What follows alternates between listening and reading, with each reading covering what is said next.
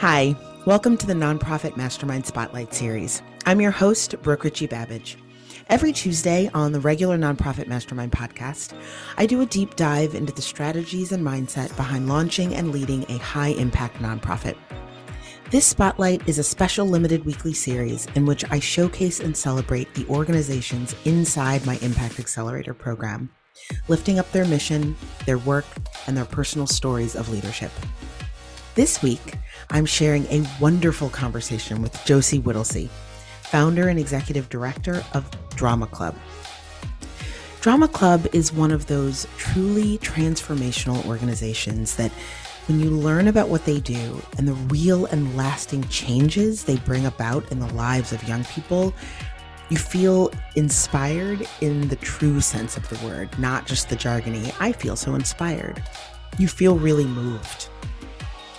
Drama Club goes deep into the worlds and lives of young people in the New York City prison industrial complex and uses drama and personal storytelling to unlock and nurture a connection to some bigger vision of what is possible for themselves and for their lives. Josie and I talk about her founding story, about being compelled to do the work that she does, and about the powerful impact that committing to the vision of an organization and following through on that vision can have on the people and communities we work with and serve. I hope you enjoy the conversation. Hey, Josie, how are you? Hey, Brooke. I'm pretty good. it's good to see awesome. you. It's good to see you too. I'm really glad we're having this conversation. Me too. Um, so I want to start big picture with the mission of your organization, both because I always start big picture with the mission of the organization and because I'm really excited for you to sort of articulate what the bold mission of the organization is because I'm not sure it's always as clear from the name of the organization just how sort of deep and expansive the work that you do is. So why don't you kick us off with sort of the change that Drama Club creates in the world? Okay, so the mission verbatim is Drama Club consistently cares for youth, especially those who are incarcerated and court involved by creating space for them to thrive using improv as their guide. Um, nice. So I'm impressed.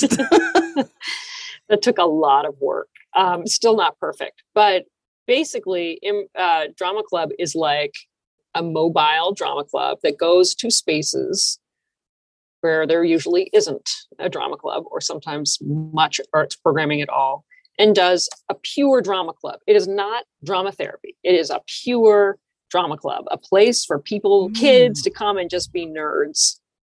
About drama. Nerds yes. Love about it. drama. um, we are improv based. Um, we work mostly in places of confinement. So that means detention yeah. centers, jails, yeah. uh, placement centers where kids have been adjudicated. In those spaces, I sort of learned the hard way that you have kids with limited or varying degrees of literacy. Um, sometimes English is second language, sometimes no English at all. And so improv is the most inclusive of, of theater.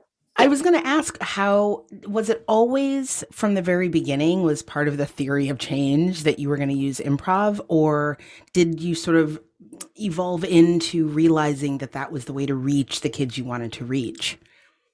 Yeah, no, I definitely learned that the hard way. Um, I figured out pretty quickly that theater games were really popular because there's like they're fun, they're a little rambunctious. Um, the kids we work with in confinement tend to have a lot of like excess energy that they're not having an opportunity to get out. It's sort of like unless you're absolutely a basketball person, you're probably not getting an opportunity to like get up on your feet and move around and make some sound, you know. Yeah. Um, they try to kind of move, you know, they're trying to keep the kids, you mm-hmm. know, they kind of walk contained, contained, yeah. confined. Um, so, um, so I started out using scripts. I did the very first summer I used a script and it was, it was great. I didn't run into any problems. And I like supplemented with all these theater games to warm up and connect and get this, all of us get in the same room together.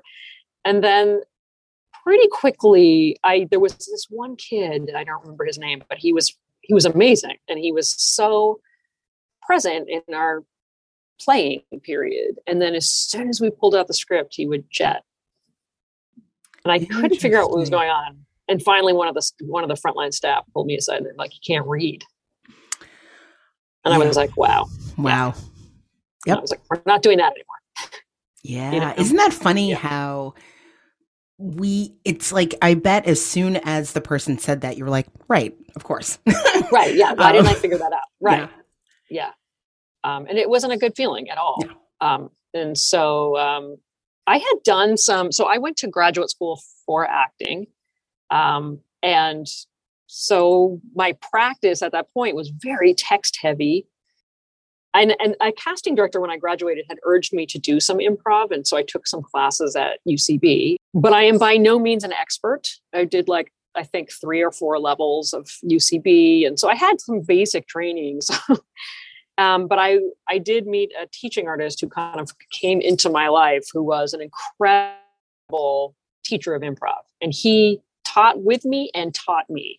There we go. Love it. Yeah. And uh, he had um, this is his name was Arturo Surya. He had this amazing tattoo on the inside of his arm that said "Yes and," and I'll never forget the day, the first day of spring when he wore a short sleeve T-shirt, and the kids saw that and they lost their minds. Yes, yes. Everyone was like, "Oh my god!" It was amazing. Anyway, but he was amazing, and he really just taught me how to teach improv. Mm-hmm. Um, and yes, and, and it it's is, just and it's become one of the sort of powerful mantras of my life. you know, it's incredible. You know, and just about a year ago, this incredible study came out. Um, it was in Psychology Today, where that's where I learned about it. Just basically saying that yes, and the practice of yes and mitigates trauma in adolescence. Wow. Which was the most validating thing I've ever read because I I have seen it over and over again. Yeah. In the classroom. So for someone to be like, we did a scientific study that we put people, we put like young people into like MRI or whatever they did. Yeah. measured brainwaves and whatnot. So the theory basically, in very layman's terms, is that the idea of yes and is that you are accepting your partner's offer and you're building on it and you know when you build on it that they will then accept what you just said and build on that and it's beautiful that, it's beautiful and what that does to kids who are experiencing complex trauma is it creates an incredibly safe zone where you sort of know you don't know the outcome but you know sort of what how it's going to go. And that is allowing the like new neural pathways to be made in the brain which is why they think it wow. mitigates trauma. It's like safe experimentation. Like you don't yes. quite know what's coming, but you know no matter what, you'll be safe in whatever is coming. Exactly. And it allows the brain to make new connections. I love that. I, I want to just sort of lift up two two things that are um, that I'm sort of thinking and engaging with what you're saying right now. One is just this idea of feeling into, growing into, evolving into the theory of change, right? That when we build organizations, when we grow organizations, when we have a mission, um, and this just resonates so much with me. Like I started my organization and I, in my head, I'm like, I know what I'm here to do, right? This is the thing. This is the model. And then it, and then you grow and you le- learn from the people you're working with. And so I hear that in sort of how your understanding of how to bring about change has grown with the organization. I love that. And then the other thing um, is this idea of, and I just think this is fantastic for you, that there's actual data that supports your mission. like you're like, we do this thing and we can show empirically, we can show through our own expertise and just deep knowledge that it works. And also for those of you out there who need to see numbers and, you know, stats, guess what? There's this deep body research. Like, that's amazing. it, yes. When that came out, I was like, thank you, universe. Exactly. yeah. That's right. So, what are some of the things? So, you talked about improv being sort of the core approach, and you go into these places of confinement um, to run drama programs are they year long? Are they sort of episodic? How do you work with these, with the young people that you work with to bring about the transformation in their lives? So, um, as you heard, consistency is one of the first words in our mission statement, and there's a reason for that. So, another lesson I learned very in the very first um, cohort that I ever taught, I had this young guy. He was 15 or 16. He was waiting to be uh, convicted. I think they call it adjudicated with kids. Anyway, so um, I sh- I would show up. I was going two to three days a week for the first summer that I did drama club because we were working towards this production. And um, every day he said to me, "I thought you weren't going to come back." and after a while, I was like, "Dude, I keep coming back. Like what?" Like I was starting to get kind of offended. Yeah. It went on for months. And so we did the first um, we did the first production and he got like a he got a standing ovation after his big scene in the middle of the play. It's amazing. It was it's incredible. Amazing. And um, this was the end of August, and then I I knew that he was about to get his sentence, and that meant he would be sent upstate. And so I finished production, and then of course in my mind I was going to come back the next week, and the facility wouldn't let me in. They were like, "Well, you're done. Like you're done." And I was like, "Oh no, no, no, no! Like I have to come back. Like I'm this is yeah. a year round thing. And they were like, no, we don't like that. Like we don't think, you know. and I was I got really agitated because I knew that yeah. this kid who had told me every day for yeah. two and a half months that he didn't think I was going to come back. Now I wasn't coming back. And I didn't get back in for a month. It was it was very uncomfortable. And I finally got back in and I saw him and he looked at me and he goes, I knew you were coming back and it was like my first major victory. Oh, I was like, just gonna say yeah. win. Amazing. Yeah, it was amazing. And I thought, wow, so that kid learned that you can trust people to be consistent.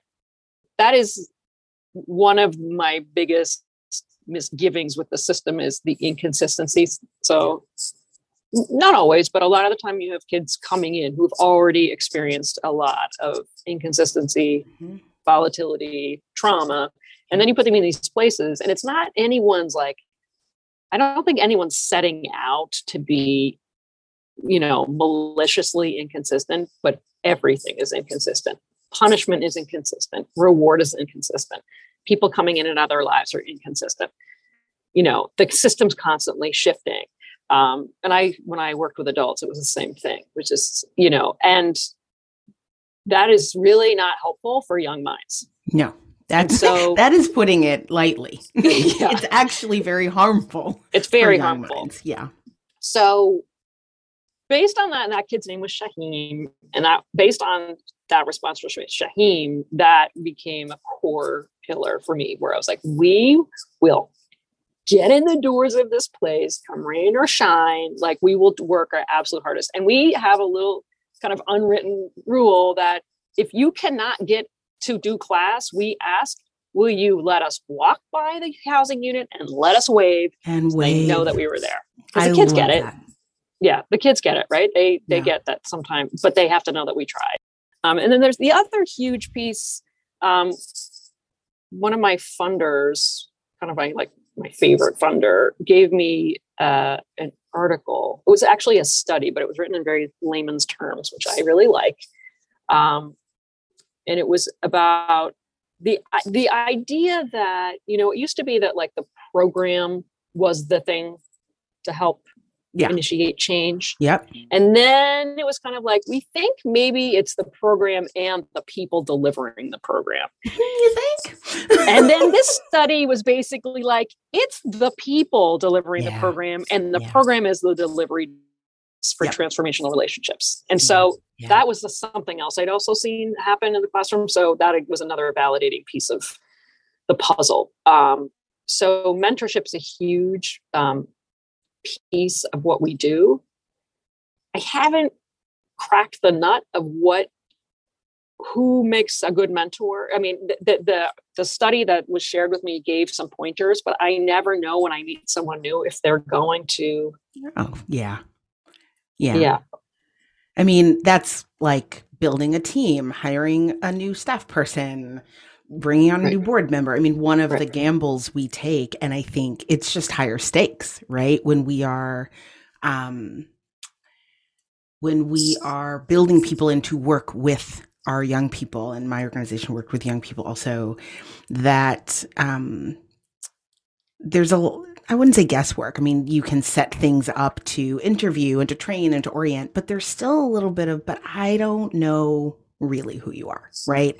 Um, and that can feel risky um, and can make you feel vulnerable, right? When you are working with young people. How do you navigate that? Well, I have one question that I ask that's sort of my North Star in all of this. I ask somebody, somebody, well, yeah, if somebody comes and it's like, I really want to work for this organization, or they were like, they were like, usually now it's just word of mouth. Like someone's like, Hey, I have this friend I think would be really great. I ask them, what's the selfish reason that you have for wanting to do this work? That is great. Wow. Do you get really, I would imagine you get really interesting responses. Yeah. What would be something that you'd hear that you're like, nope, not the right answer? I just want to help. Yep. Then I say, yeah. you don't, you don't know why. If you want to help, why do you want to go into these places where you're working with like very traumatized kids? Like what it, you know what I mean? And if you just want to help, no, that's like a total red flag for me. Yeah. You can um, plant a tree. Right. You can go work, you know, somewhere else. yeah. else. Yeah. Yeah. Or if someone says to me, um, I've had people be like, I'm only really interested in working in Rikers Island. ah. goodbye. Yeah. So I bet, yeah. I mean, it sounds like over the years, like you sort of know what to, what to listen for. Yeah. There yeah. was always, um, for me, because we did resilience based work, which is, you know, strengths based, it's about sort of recognizing the inherent strength in young people. A lot of the folks initially, when we had sort of an open volunteer process, one of the red flags was um, anything oriented around like charity, right? Like I want to give back, yeah. which is a beautiful thing to want to give totally. back, right? To want to help, etc. But that sort of orientation to the young people, I'm like, oh, that's a power dynamic, particularly around race and class that like we can't perpetuate in our program. So I love that that's the question. That's really powerful. Yeah.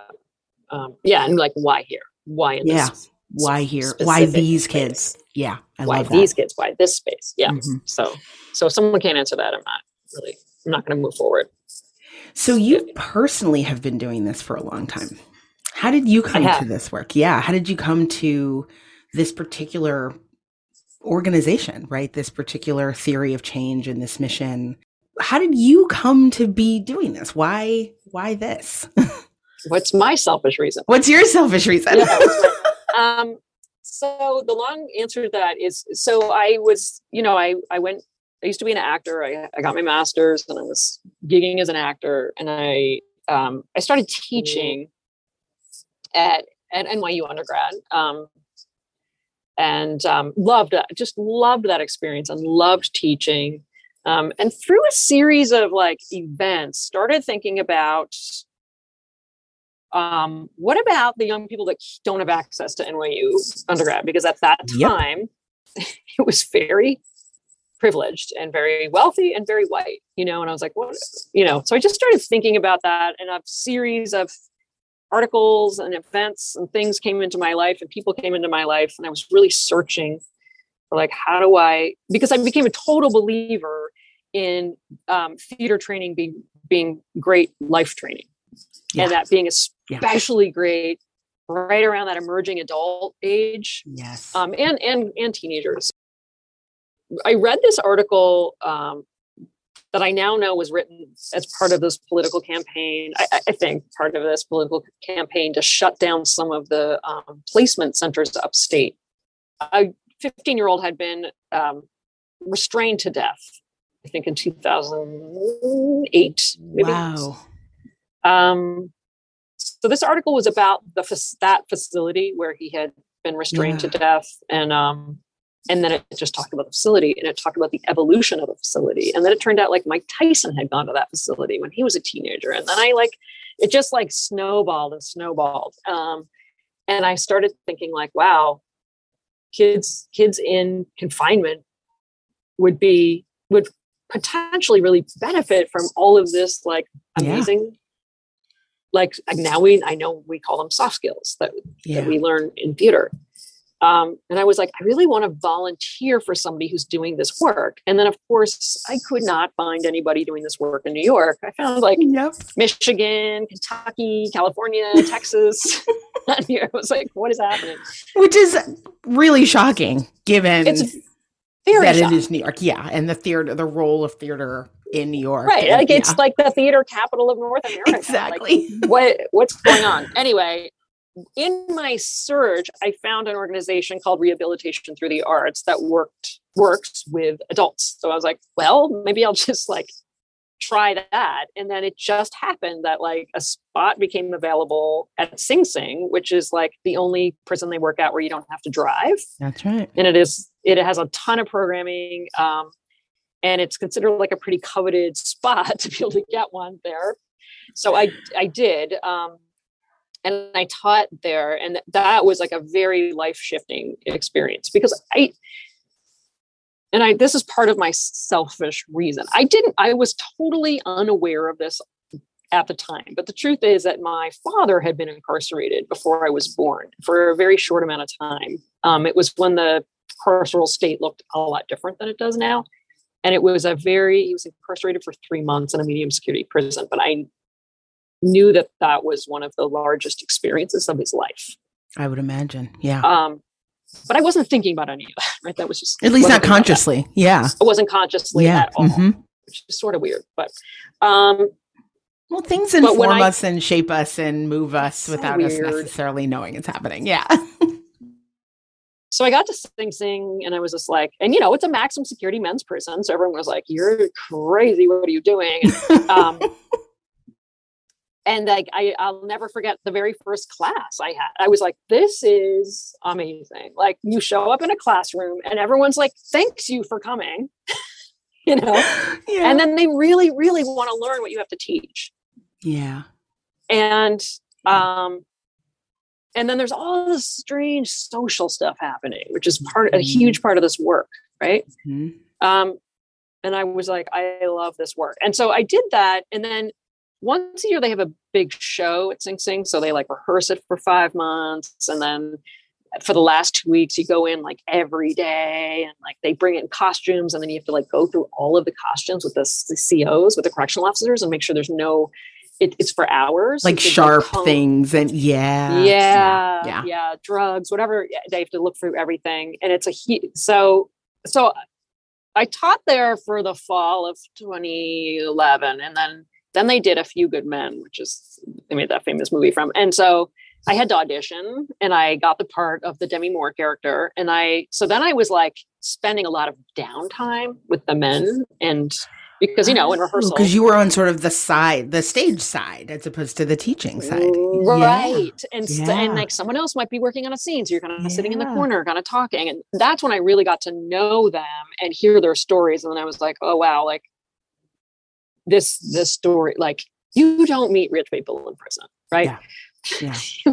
yeah. the only people that come from poverty and then another thing that people don't really at that time was uh, was not necessarily talked about that much was the racial disparity which you're like holy shit what is going on like what is going on like this is i thought prison was where you send like criminals but there's some clearly something else happening here right I find it fascinating. I'm trying to sort of put myself back in a time when, as a society, we weren't really, really focused and focused on and aware of that point you just made. Because, you know, coming up in this work, it hasn't always been as, I mean, it's always been as obvious, but it hasn't always been um, as fine a point in legislative conversations, policy conversations, fiscal conversations, social justice, racial justice conversations.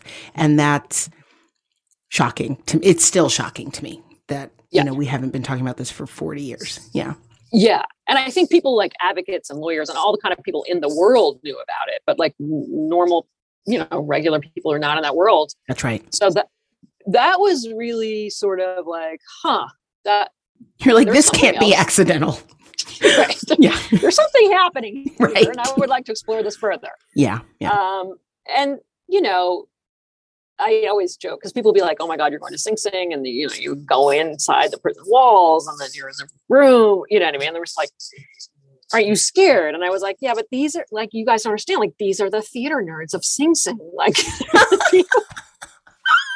it's like a very self-selecting group of yeah. men who are really pursuing knowledge in all of its forms that they can. You know."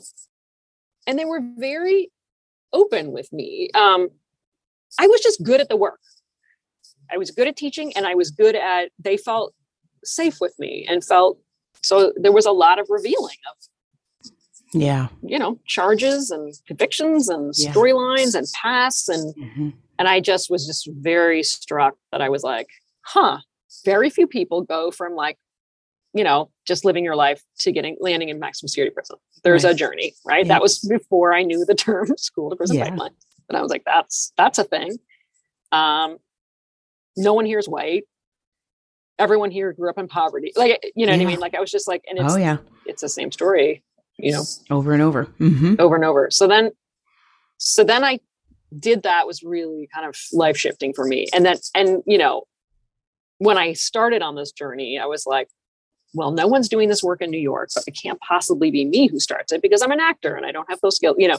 But I think doing being in that play, very first play, I was like, I moved. I I think psychically, I was like, I'm not an actor anymore. This is much bigger. Mm. Um, wow. And so I kept teaching, and then the next yeah. year I was in the play with them again. And then by that point, I had kind of become friends with some of them. And it's when a few of them got comfortable with me, they were like, Josie, why are you here all the time? Like, what's going on? Tell us the truth. I was like, yeah, what, what's the matter with you? And I was like, well, you know, I went on, you know, I went on this kind of journey and this is what I wanted to do. And when I shared about working with youth in the system, all of them were like, oh my God, go and do that. Yeah. I wish someone had been there for me. Yeah, earlier in this journey, right? Earlier in the earlier journey. in the journey. Yeah. Yeah. So and I remember one of them just said to me, he's like, Can you look around and see what you see and not do anything? And I was like, mm. No. And so. I would imagine there's so many people, at least in his movie, right, that probably did look around, see what they saw, and do nothing.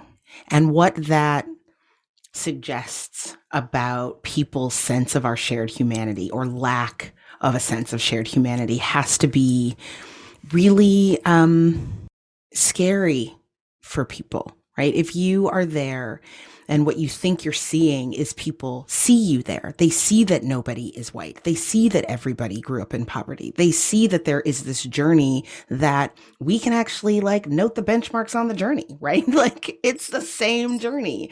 It's the, you know, police officers in elementary schools. Like we know these things, people see these things and they're still happening going back to your earlier story of sort of nobody showed up to fix it. Nobody shows up to change it. Um, so I feel like there was a real, there's a real reshaping, not just of people out in society who aren't the lawyers and the advocates and their understanding of what's really happening in these along this journey. Um, but you're also reshaping the movie of the people in these institutions to say, no, there are people who are going to see what's happening and do something and show up for you and with you. I think that's for me, as I've gotten to know about your organization, that's part of the like the just amazing power is when you shift that movie in young people's minds, so much more becomes possible right? Their, yep. their worlds become so much less contained and confined despite the walls around them.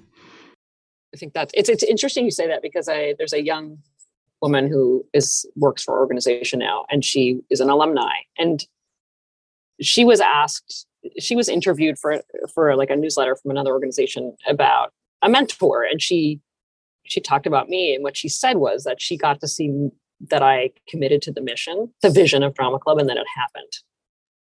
And yeah. I was like, whoa, that's really yeah. deep. Yeah. Um, so sort of related to what you're just saying. Yeah. Um, yeah. So I just, I was kind of like, I can't go back. Like I have to go forward and I don't know how to go forward.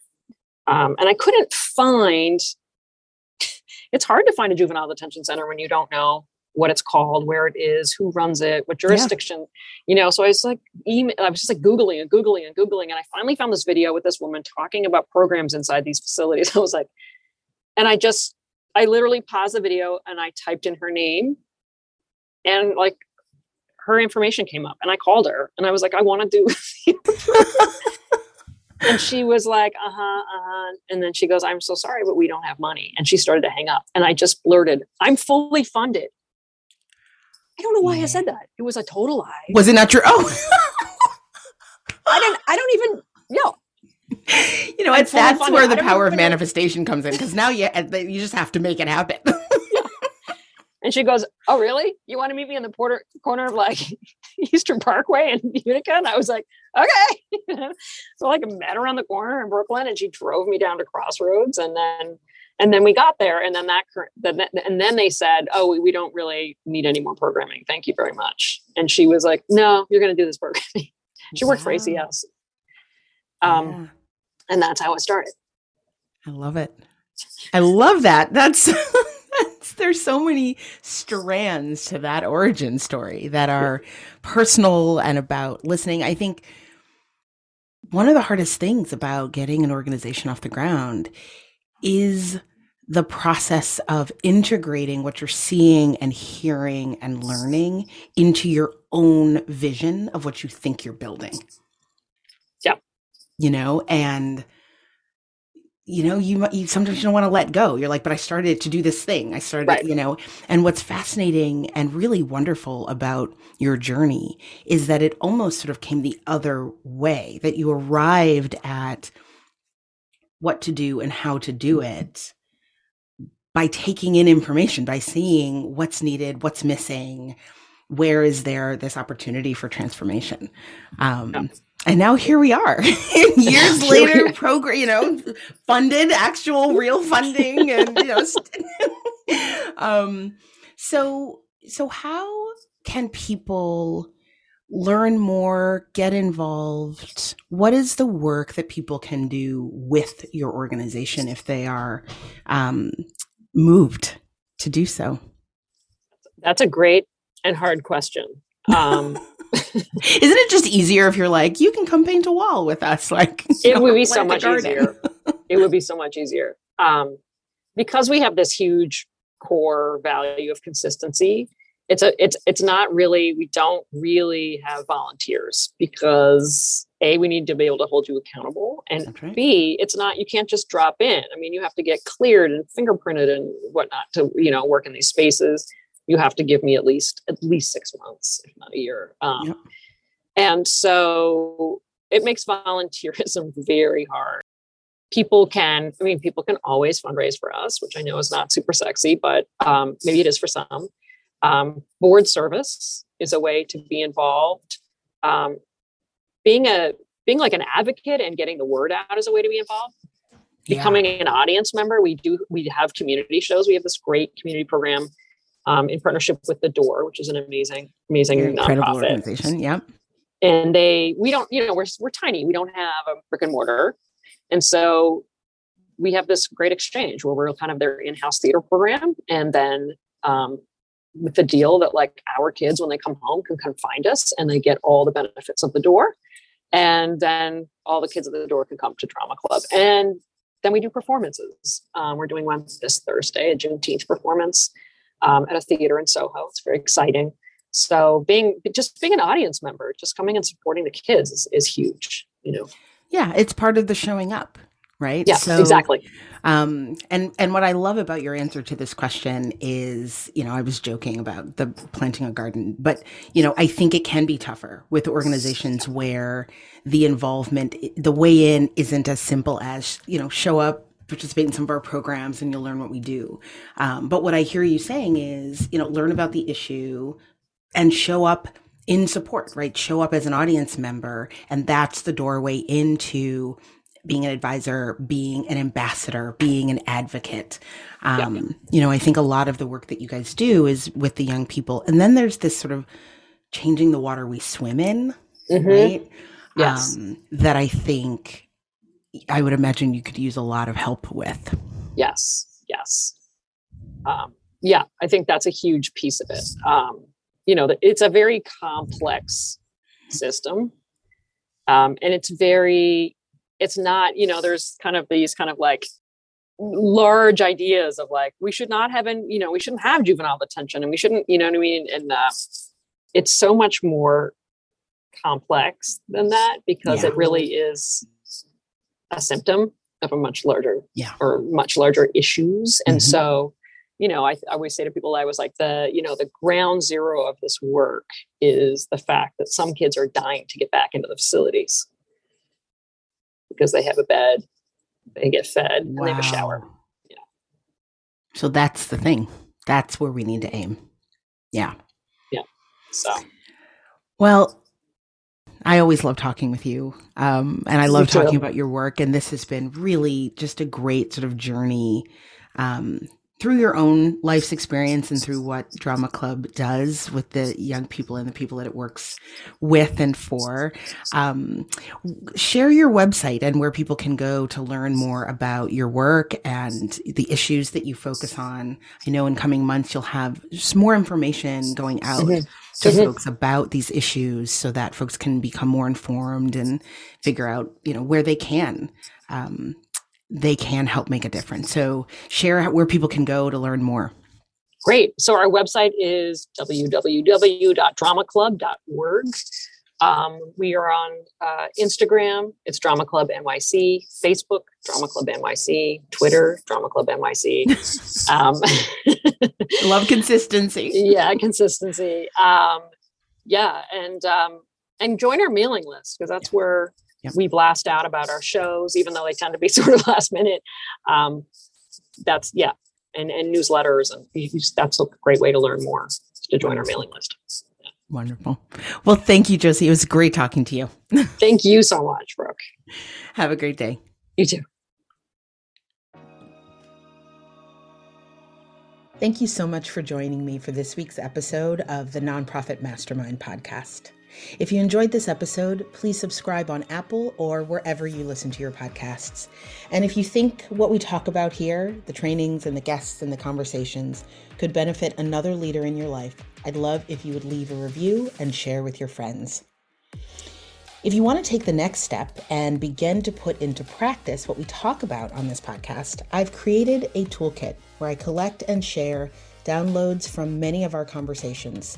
It's got templates, worksheets, and references to help you execute on what we talk about here on the Mastermind. There's lots of great stuff, and I add to it almost every week. You can download it at richiebabbage.com backslash architecture of impact toolkit. I also want to share another free resource for leaders of growing nonprofits.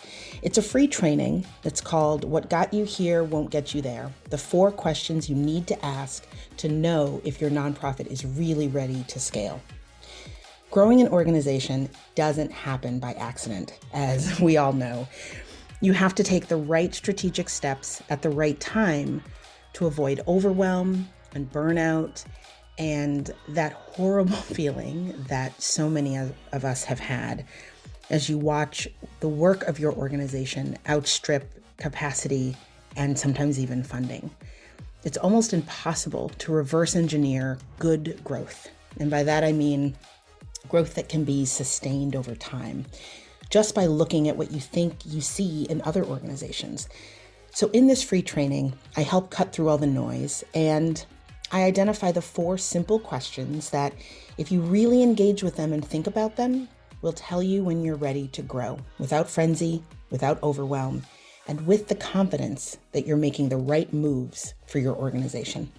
You can access the training at richiebabbage.com backslash ready to scale. If you'd like more leadership resources and strategies in your life, sign up for my weekly newsletter Leadership Forward 321. Each week, I curate and share three articles, two resources, and a quote on a theme. You can get that at richiebabbage.com backslash leadership forward 321. That's all for now. Have a great week, and I'll see you back here next week for more Mastermind.